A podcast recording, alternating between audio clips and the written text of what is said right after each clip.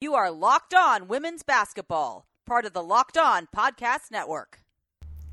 Hello and welcome to Locked On Women's Basketball. I'm your host, Howard Megdal, reminding you you can follow us on Twitter at Locked On WBB, and we are part of High Post Hoops, which is a way to follow the women's game 24 7, 365, except during leap years when it is 24 7, 366. And I am here to chat about a range of topics with uh, Angel Elderkin, who is the head coach at Appalachian State in Boone, North Carolina. Coach, thank you for taking the time to chat with us. I'm excited about it.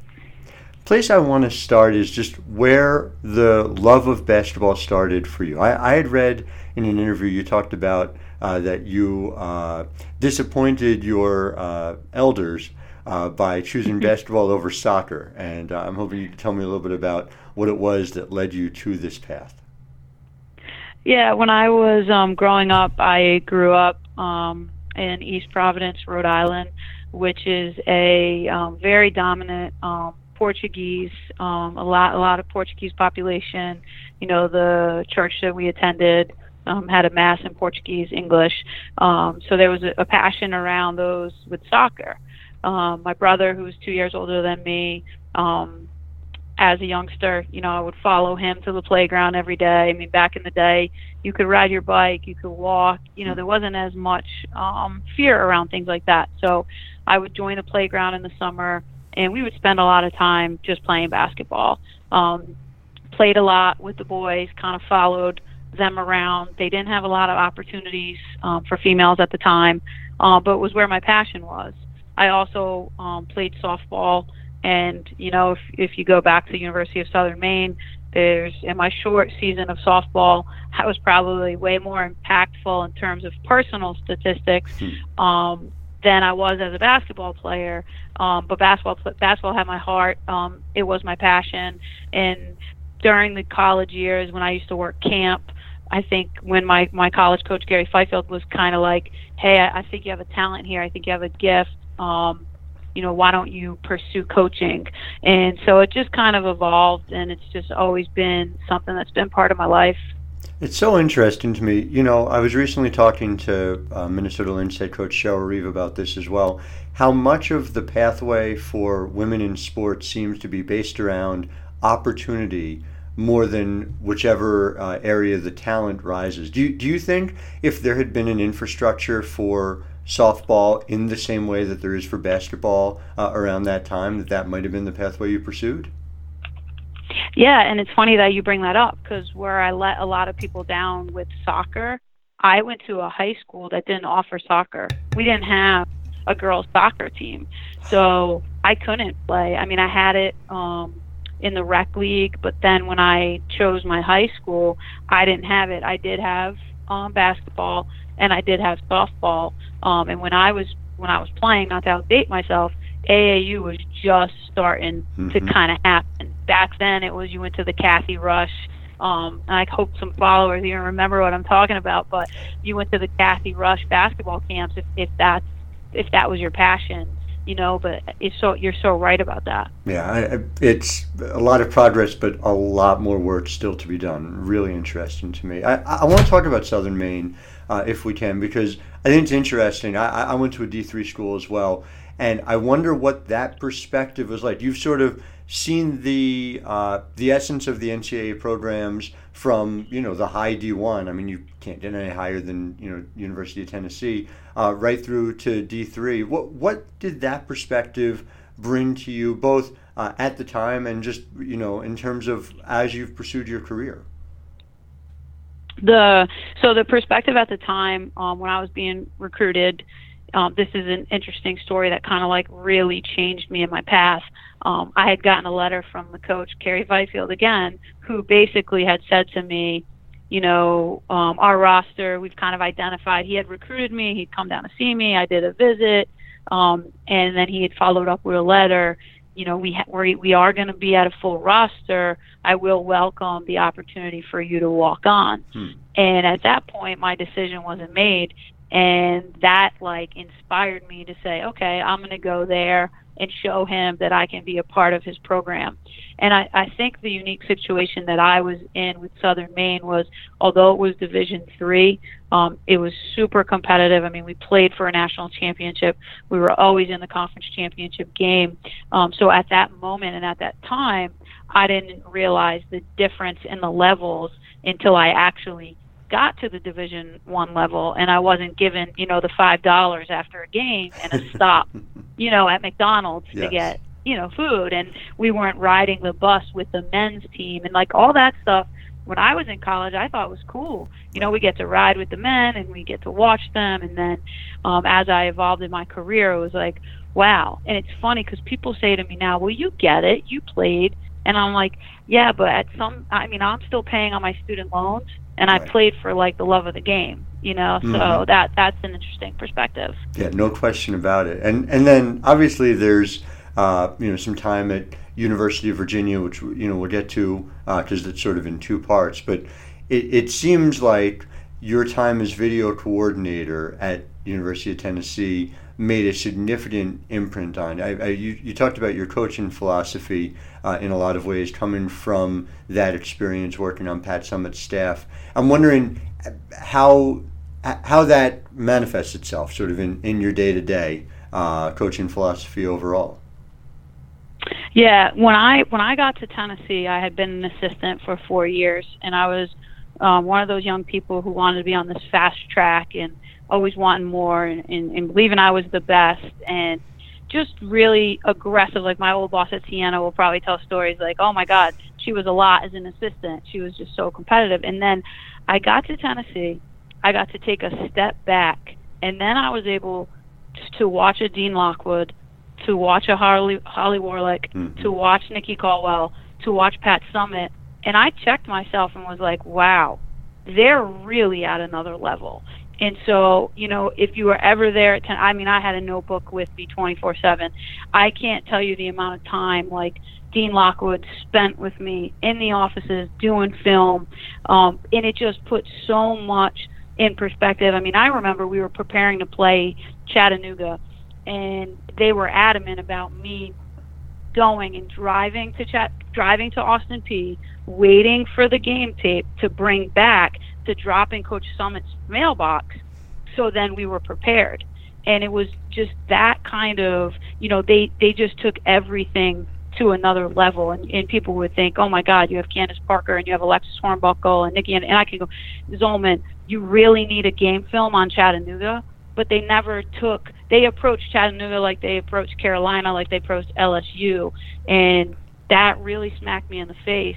And then I was able to take three really different, I mean, four with Pat personalities, see how they mesh. And then I was able to kind of take a piece of every one of them and add it to kind of who I was. And I, and I thought by the time I got to Virginia, I was a way better um, assistant coach just from that experience with them. Really interesting. I, I, the life before synergy, you know, is sort of that know, story. Right?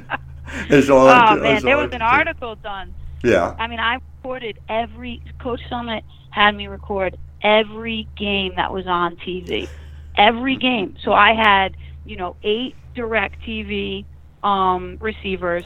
I was, you know, it was the times of Tebow. I was Tebowing them, then I would right. come in and I was recording them, and I had a film room that on selection Sunday back in the day, other coaches like Middle Tennessee, they would call and then they would drive to me and I would share our tapes. It's it's long ago and not so long ago, and so it feels like yesterday to me too. It's it's an amazing thing. I, am curious before we move beyond Tennessee, just you know, I, I, as someone who was you know part of the Candace Parker experience, there's been a fair amount of conversation uh, about where she is in her career and her legacy, and I, I just wonder what you see uh, now, uh, sort of looking back as to where you think she lands among the greatest in the history of the game. Yeah, I mean, I, I think I was just reading yesterday about her last two stat lines and where she missed a triple double, mm-hmm. but and, it, and it's amazing. And what what I think was really amazing about Candace was um, her work ethic that people maybe not have seen. And this is like a very small story of her um, they ran an out of bounds play because um, I've never seen this in any of the players um, that I've coached. They ran an out of bounds play that was specific to Candace, and she came in and because she kept, she said, you know, I keep getting this shot in games and I can't make it, but I never practice it. And so a detail as such of a baseline out of bounds play, she would come in the gym and she would work on that action so that became a higher percentage shot. Like if they're going to run this play action for me, I have to be able to make that shot. Right. And I've never seen a player, you know, that intentional about um you know, and, and wanting to be able to be great at that little detail. And as you know, sometimes that four to six points you can get on an out of bounds play can win the game. And that was just an eye opening um, experience for me in, in watching her and, and her behavior um, when she was wearing the orange and when she was at Tennessee. See, that's really striking to me, and that, that attention to detail, I think, is common in excellence. I, I, do you see, though, what she does on the court, her variety of uh, skills at her length, as something that has sort of moved the game in the direction of uh, who has followed, whether it's Elena Delle Donne, whether it's Breanna Stewart, uh, that she was sort of, it seems to me, uh, a link in that chain from Lauren Jackson on out. Um, I, do you do you think there's something to that, or do you think she's very much her own player in and of herself? No, I, I definitely think there's something to it because I, I, I believe at Tennessee, um, when she first got in there and as she evolved, I think her she wanted to be that three player. She wanted to be that face up player um, to take the three and, and do all those things. But I think sometimes it became, well, Candace, no one can guard you while you're back to the basket. And then to watch her now and to see where her game's at now, it's incredible how much she continues to grow it and improve it. I mean, she can grab a rebound, as you know, she can go coast to coast, she can score the ball, she can pass it. I mean, and I, and I think when we're recruiting now, and you know, there's a a, a good post player that's regional, and you know, the first thing that comes out of some of the parents is a, hey, well, she really wants to be a three, and I'm thinking, oh my gosh, this kid can really dominate in the paint. But and I think some of our youth are watching that and they're seeing that. But even somebody like Candace, it took a while for her to develop that package. You knew she was going to have it. You knew she was going to be able to do it. But I think it's the true testament of her work ethic and in her game's not ever where she wants it to be. She's always evolving and always getting better. Yeah, and and you even see like Dawn Staley was talking about A'ja Wilson last year as eventually heading toward what Candace did. So you're right. I mean, it it, it seems like there's this real, uh, let, us say, a pattern that uh, Candace has created uh, that a lot of the bigs uh, are grabbing onto. Really interesting to see where where the game continues to develop in that way. But uh, you know, I mentioned Dawn, obviously uh, with ties to University of Virginia, and you had as well coaching under Debbie Ryan. I'm I'm wondering you, you, know you were you were part of a group that developed Monica Wright. What mm-hmm. was University of Virginia like for you, and and how did it prepare you for what came next? Yeah, University of Virginia was one of those places that I don't think I would have ever left. Um, I hmm. love, I absolutely loved my time there, um, and for several different reasons. Debbie Ryan um, was is and always will be a pioneer of the game. Um, she was one of those coaches that believed, you know, that if men got something, women were deserving of it, and she really fought for her players and her players' opportunities, um, which I, I thought was it was just like I'd never been around it, and and it was really a good experience. I mean, she has a way story way back when where she was like she got them in the sports bras and then it was like to coach Monica Wright, and it's so funny because Monica Wright is now coaching, and so about five days ago, I run into Monica Wright on the road, and I I sit there and I say, Monica, your jersey's hanging in my office, and I'm so excited that now you're going to have the opportunity to to coach young people, and you mm-hmm. know, she turned back to me and said, Coach E, she, she used to call me Coach E. She's like, your jersey should be hanging in my office. And I was like, oh my God, you know. And it was like just having the experience of being able to go in the gym every day and work with a player that never took a possession off.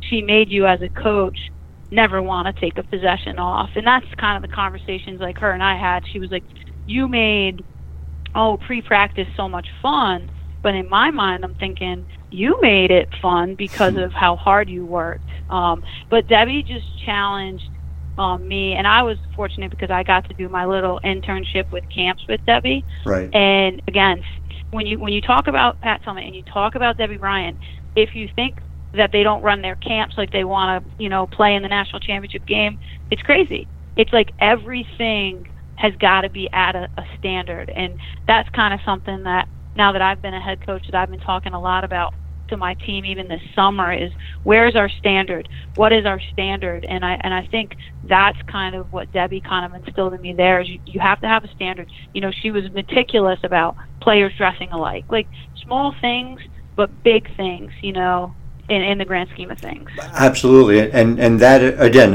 I feel like that's a common thread in this conversation, but that attention to detail is something that runs through. It seems like uh, every bit of excellence, you know, not just in, in the name of basketball, but uh, really in life. So that doesn't surprise me. Uh, but there's there's another aspect uh, of Debbie Ryan's career that has a, a parallel with yours, and uh, I'm I'm curious how much uh, it impacted you. you know, when you were working the camps, that was, if I have my timeline right, uh, when uh, Coach Ryan was fighting through pancreatic cancer, and uh, you have coached uh, through cancer as well. Uh, and I'm wondering about that experience, number one, and number two, uh, how much that played a part in your decision making and even in your ability to, you know, battle bravely the way you did. Yeah, it's funny because when I went to to Virginia to be um, an intern, I didn't know. Um, Debbie wasn't like fully transparent with everyone in terms of her cancer. And so I really didn't know. I was kind of like an outsider looking in. Mm-hmm. And then, you know, after I had left that summer and that was the season that it was kind of, it kind of came out. Um, then when I had gone to work for her, she had shared so much more of it with me. And you know, one of the things because my mom actually my first year there with Debbie, my mom had to fly in to tell me that she had lung cancer, mm. and I really took it hard. And Debbie, throughout that whole time with my mom, from that day to the time my mom passed, she took just such an interest in guiding me through it and telling me, you know, go home, do this, and it, it was unbelievable. Um, but throughout that too, we went through Kay Yow, and right. so I remember when you know we we took this. It was like the Virginia staff, the Maryland staff. We got on the school plane. We drove. We you know we flew together to go to Kay Yow services, and I remember having conversations with Debbie in terms of wow, the basketball community really, really, really rallied around Kay, and you know Debbie was so private that she was kind of like, I wonder how it would have been and you know in in my fight and it was interesting because when i got diagnosed i went debbie ryan i didn't want anybody to know. I thought i could be like hmm. i thought hey let's keep this quiet let's keep this quiet. Because there was a part of me too like with debbie it hurt my recruiting you know like there were things and i said i want to keep it quiet i want to keep it quiet and then i started to lose my hair and i'm like i really can't I can't keep it quiet. And it was the moment when I did the open letter yeah. that basketball world really, really rallied around me. You know, Debbie, uh, again, like she came out to see me coach when I was sick, um, sent me, you know, stuff, constantly checking on me and being able to just talk me through things that people wanted. But it's interesting how I responded, you know, after my experience. But then when I did open up, just how the basketball community responded and how again it gave me another gear to keep fighting harder. You spoke about the two hours that you were coaching as being so important uh, to your uh, you know beyond physical recovery your emotional recovery and and i guess I, I wonder how you used that at the time and what role you feel like that played uh, just uh, in, in terms of your day to day, which is a, you know obviously being able to focus on that on that on that sense of normalcy in your life had to be so significant. It was, and so basically, you know, my aunt had come in to take care of me. I had different people that were taking care of me, mm-hmm. and I could wake up and not want to eat and not feel good. And the carrot that was always dangled was, if you don't eat, we're not going to let you go to practice today. If you don't do this, we're not going to let you do that. And so I saw myself as somebody that wanted to be around my team so bad and wanted to have some normalcy that I forced myself at times to eat. So I, when I have other people that I speak to that are going through it, they're like, I'm just not hungry. I'm just not this. And I always think back of how grateful I was because that could have been me, mm-hmm. but I I didn't allow it because I wanted those two hours, no matter how bad I felt.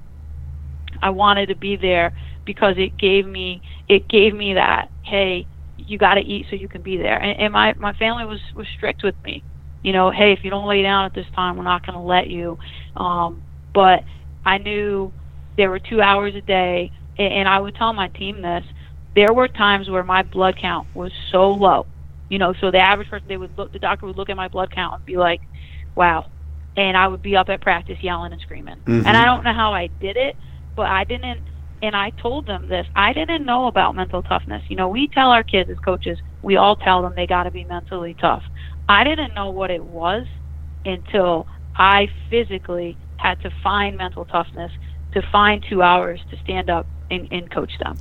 Has it changed any aspect of your day-to-day life either coaching or beyond to have experienced this and to and again to go through it at such a young age is also uh, you know relatively uncommon. I'm, I'm wondering what impact you feel like it's had on your life going forward. It's had it's it's really put a lot in perspective. And prior to me being diagnosed, I was so focused and so tunnel vision on missing appointments and not taking care of myself the way that I needed to take care of myself that this kind of really shook me and it kind of slapped me in the face of if you don't take care of yourself you're not going to be able to do what what you love. And mm like even now um this morning i'm on the football field and i'm running and the players are like you know they're cheering me on and they they say stuff to me and, and like i say to them i i i just don't want to coach you this season i want to i want to be coaching for a long time mm-hmm. so for me to be able to do that i got to take an extra interest in in me and I got to take an extra interest in being healthy and having a good diet and doing the right things. And prior to being diagnosed, I didn't. You know, a lot of people are like, "Man, you saved your life by being persistent with the doctors." But honestly, full transparency, I went I went 2 to 3 years with symptoms that I just plowed through, ignored. I thought it was normal because I'm going to tell you right now, I feel great. That's so I, I look back now and I say I was really sick, but I ignored it because I thought basketball and everything was just so more important. But nothing's more important than your yourself and your, your total health. And so I, I think it was a, it was a huge eye-opening experience for me. No question. I, I'm just in awe of uh, it, it's hard enough uh, to to run uh, a a D1 program, let alone uh, to be doing it while you fought through it. So uh, just just a remarkable thing. I, I want to talk about the specifics of your program as well, if we can. Uh, and you know, having uh, done this at so many different stops as an assistant, I'm wondering what it was that spoke to you about Appalachian State, where you said, you know, look, this is where I want to build. Yeah, I um I went to graduate school at East Tennessee State, um, which is like 45 miles, about an hour and a half away. Mm-hmm. And we used to come over to Boone to watch football games, and I always really, really loved the campus. And it was weird because about um, I don't know if it was like six months or so before I heard the job opened up, I had done a trip and I had come through here and I said, wow, they've really built this place up. This would be a great a, a just a great opportunity, a great place, um, and I and I had that conversation. I had also um, signed with a agent um, that year before, like in the April and the May when you kind of look for jobs. I was at LSU, um, and I was I was contacted um, about two head coaching opportunities. I interviewed for both of them, and I didn't get them. And at that point, um, I had an agent that had contacted me, so I had signed on with him, and he had me list, you know, three schools that would be my dream job, and Appalachian State was one of them. Interesting. And so I'll never forget. It was like I was making the trek back to Baton Rouge, which halfway is about Johnson City, Boone area, and I had gotten a text message. I think it's gonna open. I think Appalachian State's gonna open up. And I said, "Wow!" And then I had talked with my boss at the time, Nikki Caldwell, and, she, and she's unbelievable. Um, I had said, "You know, this is not good timing, Nikki. I know that. Um, I want to know what you think." And she said, "You know, Angel, if you're going to have an opportunity, like I'm never going to hold you back from that because mm-hmm. you never know when you're going to get another opportunity." And so, you know, I, I got to interview, and on my interview, the thing that stood out, it, it's Pat Summitt, It's her voice. It's you win in life with the people that you surround yourself with. And this Appalachian State community is unbelievable. The people here just just set it off. Um, just in terms of the college town, the atmosphere, the football program, and so I just got that feeling like if you surround yourself with the right people, you can win there. Um, and I'd love the opportunity to be able to take this program to the next level. And, and you know, if you look back at, at my career in the years, would I think that they have, would have looked like this? Absolutely not. Um, but I'm really proud of the way that we are building it.